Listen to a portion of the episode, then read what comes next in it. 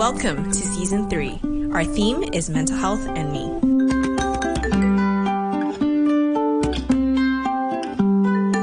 This week we have another guest with us, Yin Yan. Welcome to the show.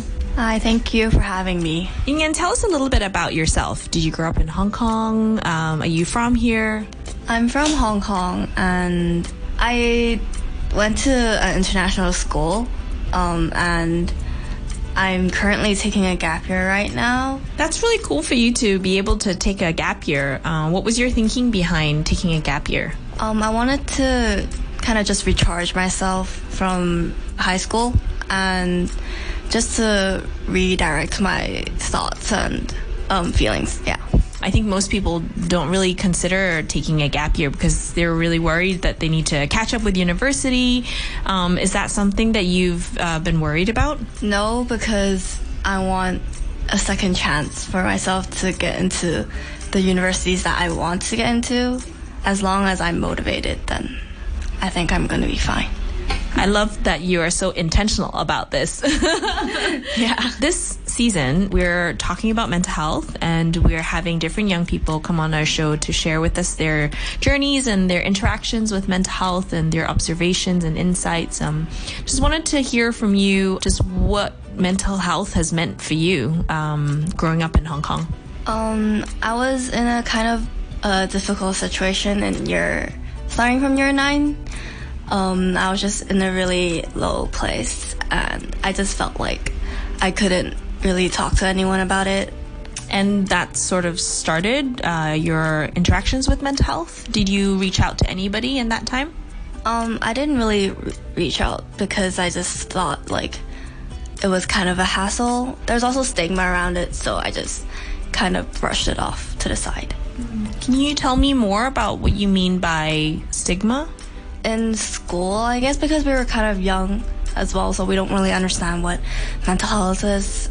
We don't have that much awareness of our own emotions as well. So if one person was supposed to go to a counselor, like, I guess people would just kind of not really have anything to say, but it just kind of felt like, oh, you're a bit different. And sometimes, like, they'll take you out of class, which is already, like, another thing because everyone's gonna be like, oh, where are you? And, and, like, you're just not there, and so they kind of already know that. I guess quote unquote there's something wrong with you, which isn't supposed to be like that, but it just feels that way. Yeah. Do you think that's just within, um, you know, your interactions with the peer groups that you were in, or do you feel like this is something that was even wider, maybe even across Hong Kong, or even maybe amongst you know your families? Um, I think it was across Hong Kong and just maybe the Asian community is like more taboo to talk about mental health for some reason.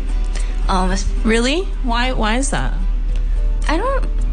I think it's just because growing up, like I guess from the older generation, like they always cared about like results and just trying to survive life. When people are more trying to just survive and get like financially stable, like they don't have time to worry about mental health. Like ultimately, they all just want the best for their own children. But it's just because they were brought up in such a environment where they were wired to think, oh, you just need to be successful, then you'll be happy. Then they didn't really think about the mental health part, so I guess they wouldn't really consider that. So, do you think that that's sort of carried on into your generation then, and and now it's presenting itself as what we call stigma? I guess so, and I feel like they don't really, they don't want to show signs of like being weak, which isn't like a bad thing, but like weak as in being sensitive because the older generation was also brought up in more of a harsher environment, so they just had to push these feelings away because I guess it's also really about yourself, but like I feel like the Asian community is always like about other people and like how everyone affects other people, so you gotta like be the best you can be and not show any like weakness in a sense and be useful to like the community. So, how do you feel that your generation, or even you and your peers, do you also feel that sort of stigma, and how has that impacted you? Um, I feel like we do. I feel like nowadays it's actually better because for our generation, like we starting to understand like what is mental health, um, and like it's like kind of just a normal thing. But for like the younger generation, I feel like because they don't have that much understanding of themselves yet. So it's hard for them to understand what it is. So when you don't understand yourself that well, it's like the stigma will become stronger because you just believe what other people say. And also, it sounds like, you know, your source of information would be coming from your peer group, right? Yes, maybe family as well. Mm. And so, therefore, it just sort of reinforces that cycle of feeling like there is stigma around it. Yeah. What do you think makes an individual more comfortable to start talking about mental health and have less stigma attached to it? Um, I think they just kind of need to know themselves better and reflect on why and your own intentions of doing anything. And for stigma, if everyone else was open enough to be vulnerable with each other, then I think we can all come from a understanding point of view instead of judging others. Um, I think it was interesting that earlier you mentioned, you know, needing young people or young people just need to be more aware um, whether it's about mental health or you know themselves what they're going through. What role do you feel schools can actually play? When i was in um, middle school to high school like i guess middle school more they have this subject called lps it stands for liberal personal studies. I guess in that course like i would see where mental health does can be a subject but it's a bit hard for schools to teach this subject i feel like because it's a lot of emotional bonding and just trying to understand each other in, in a sense. And everyone has their own baggage. But like, I guess if schools like kind of had a session just for mental health, and also they have to be more specific about mental health and what they are really teaching students about it.